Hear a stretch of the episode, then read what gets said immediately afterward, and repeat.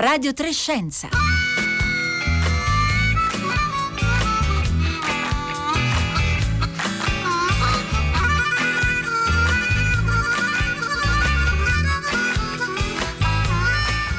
11.30, buongiorno da Rossella Panarese, con me vi salutano Domenico Ganci alla console, Anna Maria Giordano in regia e poi in redazione Roberta Fulci, Francesca Buoninconti e Marco Motta.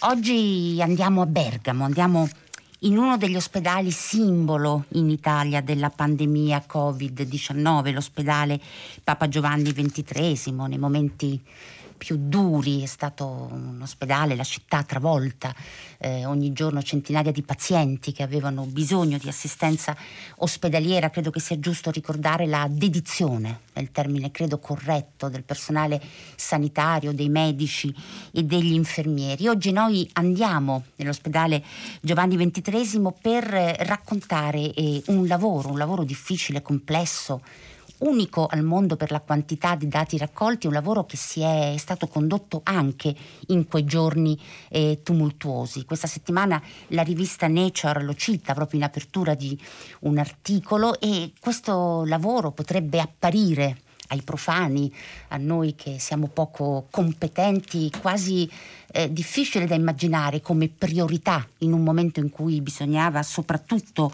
occuparsi dei pazienti, assistere dei pazienti vivi, perché qui parliamo appunto di autopsie di tante eh, autopsie, di tanti dati eh, raccolti in una situazione naturalmente complicata.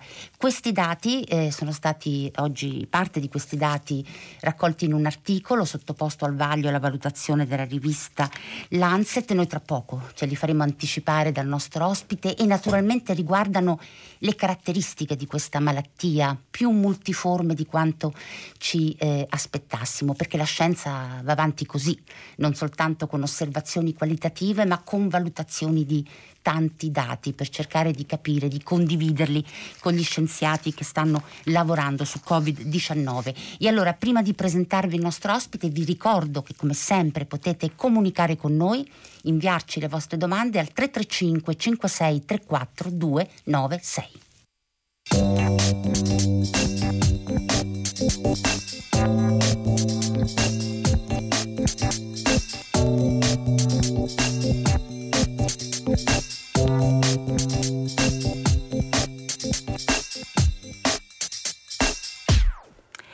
Andrea Gianatti, buongiorno.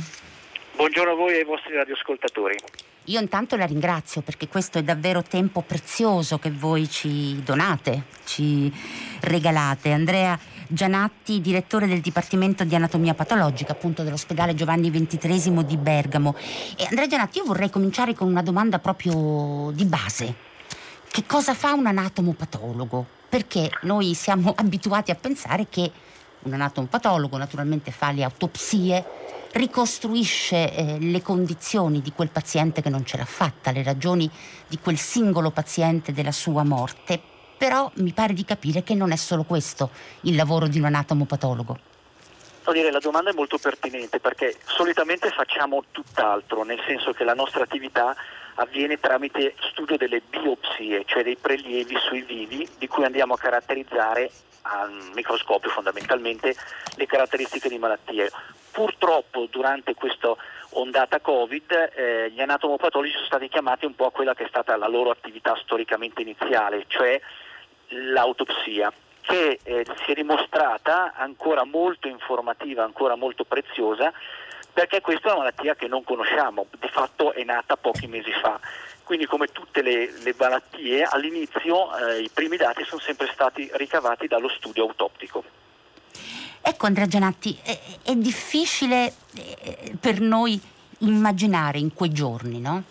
In un ospedale come il Papa Giovanni XXIII, eh, tutti i medici, specialisti o meno in malattie infettive, naturalmente hanno dovuto ruotare nei reparti Covid-19. Lei in quella situazione complicata ha, fatto, ha preso una decisione, quella di fare esami autoptici e non erano neanche delle indicazioni eh, che venivano date eh, agli ospedali, no? perché in fondo si diceva se uno muore di Covid-19 lo sappiamo già.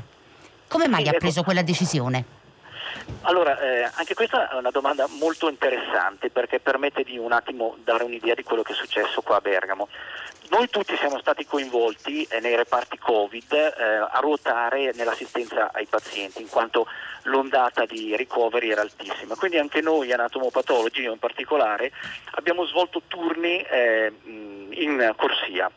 È proprio durante questa esperienza che ci si è resi conto in anatomia patologica della necessità che il nostro supporto fosse anche differente, perché i clinici non sapevano di fatto cosa succedeva a questi pazienti purtroppo nel, nell'evento terminale. Per cui di comune accordo con i reparti clinici più direttamente coinvolti abbiamo deciso di iniziare questa attività che è stata eh, direi nella fase iniziale di grosso successo soprattutto nei rapporti con eh, gli infettivologi o comunque tutti i clinici coinvolti in questa attività, perché abbiamo potuto dare quasi in tempo reale le osservazioni su quello che era avvenuto durante il ricovero di questi pazienti. Cioè, quello che voglio sottolineare è che l'autopsia, il cui termine tecnico è riscontro diagnostico, serve quando c'è un quesito eh, medico-scientifico che si può risolvere attraverso lo studio autoptico. Ora lei giustamente ha detto che ed è quello che è sempre stato sottolineato, è chiaro che un paziente Covid positivo ha questo dato durante il ricovero, ma la, eh, l'autopsia non viene fatta per identificare tanto la presenza del virus, quanto per vedere gli effetti che il virus può aver determinato nei vari organi e questo era assolutamente ignoto, cioè non ci sono ancora stati dei, dei lavori importanti per vedere questa cosa. Quindi c'è stata una duplice valenza della nostra attività. Una, il dato immediato per i clinici, due, ovviamente eh, la raccolta di una serie di eh, tessuti che saranno oggetto di studi nei mesi a venire. Qui parliamo proprio di ricerca di base, di ricerca conoscitiva, cercare di mettere insieme più dati possibili, naturalmente di valutare eh, questi dati per capire le forme di questa malattia che eh, non solo non la conoscevamo, ma è stato anche difficile, eh, insomma è difficile capire le forme che eh, assume eh, nei diversi organi del nostro corpo. Andrea Gianatti, mh, mm, poi arriviamo diciamo, ai risultati. Quando dico che è un lavoro da, da questo punto di vista unico al mondo, non sto esagerando in modo nazionalistico, vero? Allora, ehm, in medicina è sempre difficile eh, fare dei proclami di questo tipo. Diciamo che l'unicità del nostro lavoro che abbiamo svolto è strettamente legata ai numeri, e cioè per una serie di motivi eh, per ora non esistono ancora delle pubblicazioni su numeri importanti. Abbiamo una manciata di segnalazioni dal, dal mondo cinese che non ha mm, eseguito um, un grosso numero di riscontri diagnostici e delle um, segnalazioni però di pochi casi. Ora in medicina cosa succede? Che eh, l'autorevolezza di quello che uno dice è legato all'indagine statistica sui dati che hai raccolto. Quindi è chiaro che se io descrivo due autopsie o ne descrivo cento, il dato che esce dai due lavori è differente. Per quello che noi abbiamo avuto eh, questo tipo di situazione eh, purtroppo sfortunata che però abbiamo cercato di valorizzare per dare a tutta la comunità scientifica internazionale dei dati su cui riflettere per evitare che la cosa si possa ripetere o per avere informazioni su quello che verrà fatto successivamente. Ecco, per dare un ordine di grandezza del lavoro che avete svolto, tra l'altro se non ho capito male, Andrea eh, Gianatti, siete stati in due perché poi fare autopsie in, in, quel contesto, in un contesto di forte contagio e soprattutto in que, nei giorni più tragici, e, insomma, eh, significa anche garantire la sicurezza di voi medici che li fate. Eravate in due e per dare un ordine di grandezza quante autopsie avete fatto e quante solitamente vengono fatte in un ospedale come il Giovanni XXIII? Allora, eh, questo è molto importante da sottolineare perché eh, abbiamo ovviamente prima di essersi avventurati in questo tipo di attività valutato le eh, diciamo, raccomandazioni generali. E in, quando ci si do, trova ad affrontare situazioni particolari in ambito autoptico il primo consiglio è quello di allestire un team dedicato, cioè di persone che tendono a ripetere gli stessi passaggi, in questo caso tutte le misure di contenimento, vestizione, vestizione, eh, rispetto delle aree pulite e aree sporche quindi all'interno dello staff abbiamo deciso eh, di dedicarci in maniera per così dire specialistica in due, io e il dottor Sonzoni. Eh, tenga conto che noi due insieme abbiamo eseguito mh, penso intorno a circa 3.000 autopsie, quindi avevamo una competenza già ben robusta che abbiamo adattato alle nuove normative. Però anche qui vorrei sottolineare che Eh, sono uscite molte raccomandazioni giustamente sull'approccio eh, in queste situazioni particolari, ma in generale l'approccio in sede autoptica è quello della massima prevenzione. Cioè non è che in era pre-Covid eh, lavoravamo in maniera totalmente differente rispetto ad adesso.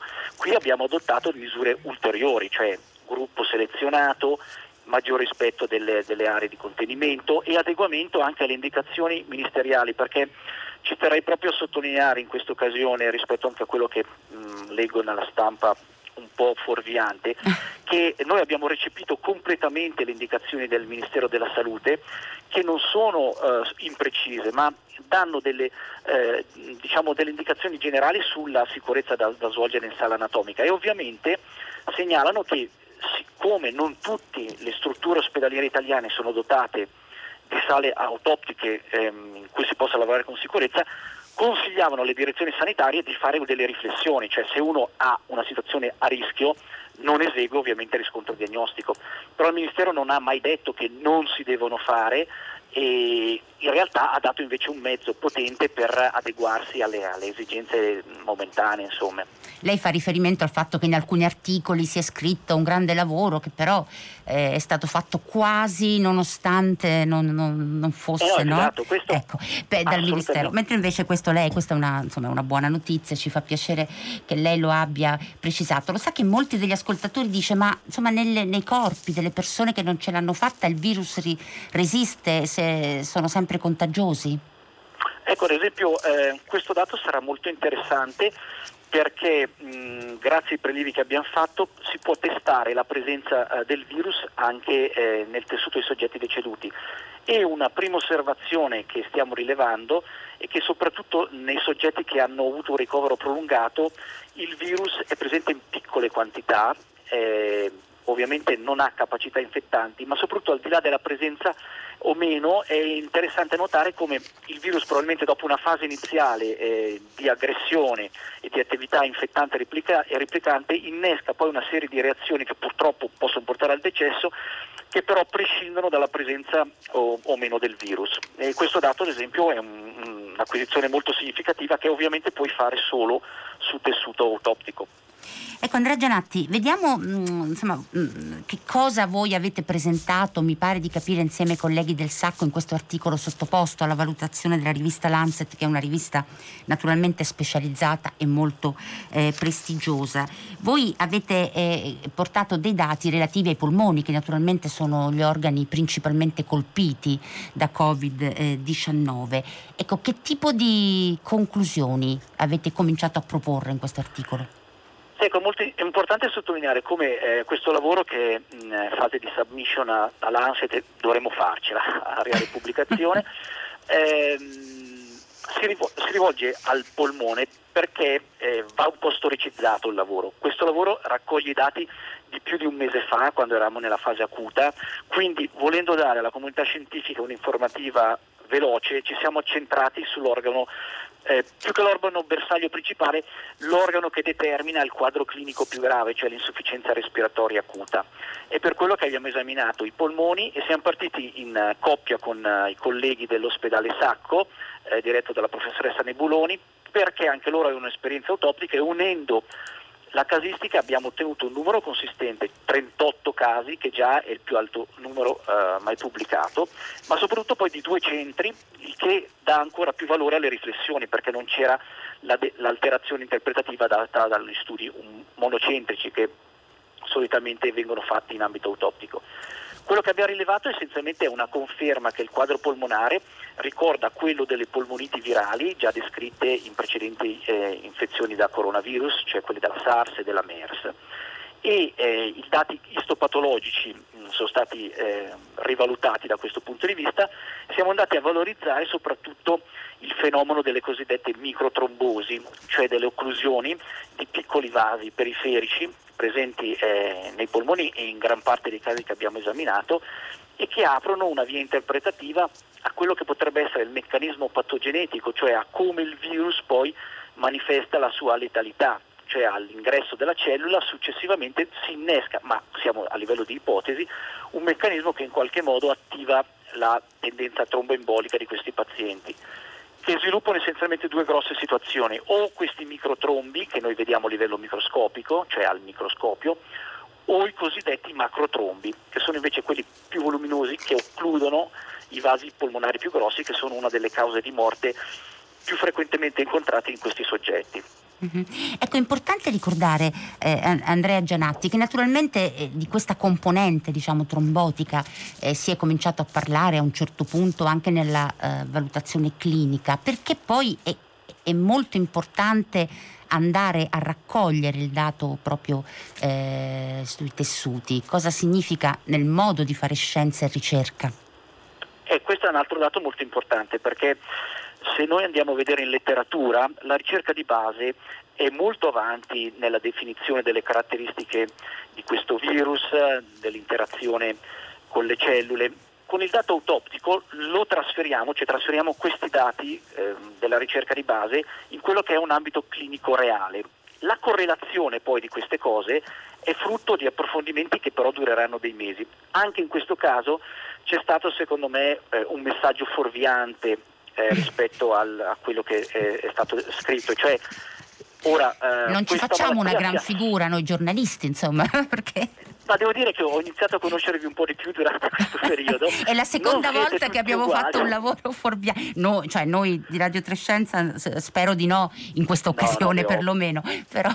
Non sarei qua a parlare con voi. no, ma... mi perdoni, la battuta. No, ma eh, perché mh, ma immagino il concetto è se io descrivo dei eh, trombi nel polmone, non vuol dire che se io do un farmaco trombolitico risolvo la malattia. Questa è stata invece l'equazione che è stata portata avanti, dove frettolosamente si è detto la malattia non è una malattia virale, quindi stiamo sbagliando tutta la terapia, la malattia è una malattia tromboembolica e quindi lo curo con gli anticoagulanti. Ma a questa conclusione si potrà arrivare solamente dopo dei trial clinici controllati e comunque questa è una malattia virus indotta, cioè è il virus che fa partire tutto. Le conseguenze sono anche la presenza di mh, mm, eh, tromboemboli, ma sarebbe semplicistico ridurre eh, tutto a solamente questo problema e soprattutto a togliere eh, la pericolosità del coronavirus. E anche qua devo dire che se ne sono letti un po' di tutti i colori. Mm-hmm. Naturalmente quando ci si trova in emergenza ci sono vari livelli di intervento eh, e di osservazione clinica di quello che succede, però è importante ricordare come la scienza procede, no? a volte anche come dice lei, ci vorranno degli anni, dei mesi e degli anni per capire fino in fondo no? i meccanismi indotti da questo virus. Andrea Gianatti, intanto le devo, eh, le devo girare i saluti di Stefano Fratoni di Anatomia Patologica dell'ospedale del Sant'Eugenio di Roma che dice in questo messaggio ogni frammento di tessuto o d'organo prelevato ad un paziente sottoposto a diagnosi istopatologica ed è l'anatomopatologo, il medico specialista chiamato a questo ruolo. La domanda che rivolgo ad Andrea è questa. Qual è il concreto grado di infettività del cadavere Covid-19 per l'anatopatologo al tavolo anatomico e il riscontro diagnostico richiederebbe una sala autoptica di livello sicurezza biologica tipo 3 posseduta da pochissime strutture? Allora, eh, è chiaro che mh, mm, io posso dare essenzialmente delle risposte empiriche legate alla nostra esperienza. Ad esempio, il quartiere mortuario di, eh, dell'ospedale di, di Bergamo eh, a un certo punto è stato purtroppo una zona di passaggio mh, mm, di decine di salme. Noi abbiamo applicato eh, molto rigidamente da subito tutte le misure di contenimento anche per quanto riguarda eh, la risposta alle indicazioni di polizia mortuaria. Ecco, ad esempio di tutti gli addetti che hanno lavorato al quartiere mortuario nessuno ha avuto eh, tamponi positivi, noi non abbiamo avuto eh, nessuna complicanza, quindi questo è il primo dato empirico. Secondariamente la nostra sala eh, può essere equiparata a una sala di livello 3, mi rendo conto che eh, questa cosa non è, ehm, non è, in realtà facilmente eh, riscontrabile in Italia, ma nello stesso tempo dobbiamo anche essere piuttosto concreti, cioè nella categoria 3 ci sono tanti agenti infettanti che noi patologi siamo abituati a trattare. Prendiamo ad esempio eh, la tubercolosi, che è una malattia molto diffusa, che è ad alto rischio di contagio durante la pratica autoptica. Eppure eh, non abbiamo mai esitato a svolgere autopsie di questo tipo. Eh, il virus dell'epatite, eh, l'IV, eh, il virus quindi dell'AIDS, sono tutte situazioni ehm, che si possono incontrare nella pratica clinica. Quindi noi comunque, a prescindere dal coronavirus, abbiamo sempre adottato delle misure di precauzione che ci rendessero in, in grado di eh, eh, resistere a questa situazione qua. Il coronavirus ha l'unica grossa no, eh, differenza che non lo conosciamo in maniera dettagliata, però ritengo che eh, seguendo in questo caso devo dire le indicazioni ministeriali si possa con tranquillità eseguire le autopsie. E Quello fare... che abbiamo introdotto noi di nuovo è la modalità con cui si eseguono le autopsie, ma anche qui sono delle indicazioni di sicurezza, cioè noi non eh, effettuiamo una dissezione completa, ma effettuiamo dei prelievi, come diciamo noi, in situ degli organi. Questo perché il campionamento che riusciamo a raggiungere in questo modo è comunque molto ampio e lo possiamo correlare ai dati clinici dei pazienti, i nostri almeno che abbiamo avuto qua a Bermo, molto studiati, perché questo è l'altro aspetto grosso per la sicurezza, cioè le salme che noi abbiamo esaminato erano tutte salme eh, di persone ricoverate da più giorni o settimane in ospedale e quindi noi prima di avventurarci nell'attività autoptica conoscevamo tutti i dettagli delle caratteristiche che dovevamo andare a indagare. Questo limita molto il rischio di esposizione. Avevate la storia eh, clinica, le leggo qualche messaggio che è arrivato al 335 5634 296. Raffaele da Trieste dice per una così più profonda comprensione del problema ho letto le direttive ministeriali riguardanti l'emergenza e diciamo che pur non vietando le autopsie cosa che sarebbe stata eccessivamente gravosa, magari semplicemente non le favoriva. Poi un'altra eh, ascoltatrice, Rosse, dice ma allora non è vero che attacca anche i reni, ossia si chiedono se avete studiato altri eh, organi e infine avendo pochi minuti gliele metto tutte insieme. Ecco, il tipo di dati che state raccogliendo ci dà indicazioni anche per danni che possono persistere a livello polmonare nei pazienti guariti? Allora, ok. Allora, per quanto riguarda la prima osservazione sul documento eh, ministeriale, devo dire che eh, in realtà condivido la posizione del, del nostro Ministero perché eh, quando andiamo a vedere le raccomandazioni presenti a livello internazionale, ma anche il grosso lavoro che ha svolto eh, la nostra società scientifica in accordo con quella dei, dei medici legali, sono stati prodotti dei documenti giustamente molto restrittivi sull'approccio all'esame autoptico in soggetti con questa malattia che eh, era totalmente eh, ignota. Mhm. Quindi eh, devo dire che il documento è ben scritto e ben adattabile alla realtà dei, dei singoli. Le ho letto questo messaggio per darle l'idea della qualità e dell'attenzione dei nostri ascoltatori, ci tengo. No, vero, eh, devo dire. ci tengo, no, devo, devo dire, dire, sono i miei principali istruttori, gli ascoltatori e le ascoltatrici del, del, programma. Seconda domanda era quella di se avete studiato altri organi oltre naturalmente Chiaro. ai polmoni. No, no, infatti eh, questo lavoro in uscita è sul polmone proprio perché abbiamo scelto l'organo target principale per dare il messaggio rapido, però in realtà noi abbiamo eh, raccolto una serie di informazioni sugli organi più facilmente aggredibili, cioè quindi cuore, eh, reni, fegato, milza e eh, c'è l'ipotesi anche um, ovviamente l'intestino che è sede di aggressione da parte di coronavirus perché poi ovviamente in corso d'opera uscendo una serie di lavori internazionali, eh, le segnalazioni di interessamento di altri organi sono in aumento e per quello che l'autopsia diventa ancora più preziosa in quanto tu puoi eh, avere del materiale bioptico eh, di, tutti, eh, di, tutti, gli organi. Ad esempio il rene è eh, diventato un, un oggetto di, di, grosso studio. Con i nostri rianimatori stiamo cercando di capire come mai ci siano uh, quadri di insufficienza renale particolarmente gravi eh, all'esordio durante il decorso di questa malattia. Quindi anche gli altri organi sono, sono oggetto di, di studi. E l'ultima domanda era sui pazienti guariti, se possono avere conseguenze croniche polmonari. Questa... I vostri dati danno delle indicazioni? Eh, questo purtroppo è una cosa molto delicata che bisognerà capire. Mm, qui al Papa Giovanni è già stato eh, costruito una, un, chiamiamolo reparto dedicato ai soggetti eh, che sono in riabilitazione, che sono stati dimessi. Purtroppo, soprattutto quelli che hanno avuto un soggiorno prolungato nelle mh, mm, rianimazioni, si vengono a creare dei danni polmonari che peraltro si conoscono già per tutte queste lunghe degenze in generale che mh, mm, c'è una tossicità dell'ossigeno, una tossicità legata alle modalità di ventilazione. Quindi qui non abbiamo dei dati ovviamente eh, a lungo termine, Purtroppo però vedendo eh, le alterazioni presenti nei polmoni dei soggetti deceduti che vanno incontro a un fenomeno che si chiama fibrosi, cioè in pratica una specie di sostituzione cicatriziale del tessuto, non è da escludere che ci siano poi mh, dei danni permanenti da rivalutare su questi pazienti eh, che sono sopravvissuti. Però bisognerà seguirli nel tempo, lì veramente ci voglieranno dei mesi di, di follow up su questi pazienti. Andrea Gianatti, io all'inizio della trasmissione abbiamo due o tre minuti, citavo l'articolo di Nature della giornalista Heidi Ledford che appunto eh, parlava dell'importanza delle autopsie, cominciava proprio raccontando il vostro lavoro e poi citava la necessità di condividere questi dati. Naturalmente no, non si condividono i, i, i tessuti, ma si condividono i, i dati. Voi con, con, con, chi avete condiviso? Che tipo di rapporto avete avuto con il resto del mondo e degli altri centri di ricerca ospedalieri? Ma in realtà eh, abbiamo ricevuto realmente eh, contatti informali, cioè telefonici, via mail o Skype, qualsiasi altra modalità, veramente da più parti del, del mondo. Adesso stiamo concretizzando invece delle collaborazioni scientifiche legate a progetti di ricerca che saranno ovviamente quelli più, più costruttivi perché dopo la fase iniziale in cui eh, non so, ci chiamavano dall'Inghilterra ad esempio molto preoccupati perché eh, appunto lì non si svolgevano autopsie, non avevano dati, eh, quindi è stato un feedback per così dire immediato e a caldo.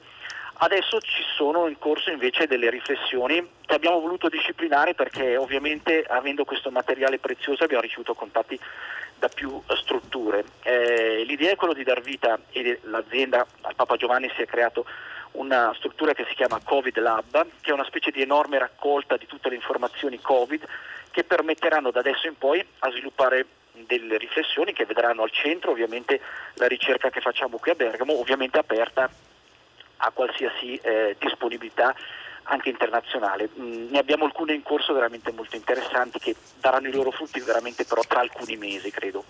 Andrea Gianatti, c'è un messaggio che dice oltre al doveroso e affettuoso ringraziamento per un medico che è anche scienziato, quanto questa terribile vicenda anche per come si è manifestata, ha sviluppato e stimolato l'azione di ricerca e conoscenza. Direi in che modo questi due aspetti, no? lo stimolo a cercare di capire, ma anche immagino cosa sia stato per lei, per voi, trovarsi di fronte all'immagine di quei morti negli autocarri, credo che non sia passata in vano per nessuno. Ma in effetti devo dire che eh, la principale acquisizione di questa tragedia, qui, almeno qui a Bergamo, è stato il ritrovare una forza da parte di eh, tutto l'ospedale che non avevo mai visto e anche mh, direi una solidarietà mh, da parte di colleghi e ricercatori al di fuori di questo ospedale in tutto il mondo. Mh, ci siamo ritrovati tutti un po' scienziati, come lei ha detto, pur non essendo nelle nostre corde, però il nostro ospedale da sempre eh, ha un alto, ehm, un, altro, un alto, aspetto di, di, ricerca che ovviamente ha subito un'accelerazione incredibile in, eh, in questa fase e che eh, ha trovato una disponibilità anche di una rete interna che era inesplorata secondo me, che invece mettendoci tutti intorno a, a un tavolo per condividere le stesse necessità sta portando dei, dei, risultati incredibili. Nei prossimi giorni sicuramente assisteremo a numerose pubblicazioni che vedranno comunque al centro ricercatori del Papa Giovanni, ma questo deve essere inteso come un lancio per tutta la comunità internazionale perché questo è solo l'inizio di una, di una guerra mondiale positivamente controllabile. Beh, il controllabile mi, insomma, dà diciamo, un altro gusto alla conclusione di questa conversazione. Andrea Gianatti, io la ringrazio molto, ripeto, il tempo voi. che voi ci date è davvero molto prezioso, anatomopatologo, direttore del Dipartimento di Anatomia Patologica dell'ospedale Papa Giovanni XXIII. Sui nostri social trovate anche il link all'articolo di eh, Nature che racconta il lavoro di Andrea Gianatti, ma anche di Aurelio Sonsogni, col quale hanno realizzato appunto queste autopsie. Ora è il momento del concerto del mattino con Valentina eh, Lo Surdo, per quanto mi riguarda naturalmente l'appuntamento è per domani, con buona continuazione di ascolto con Radio 3.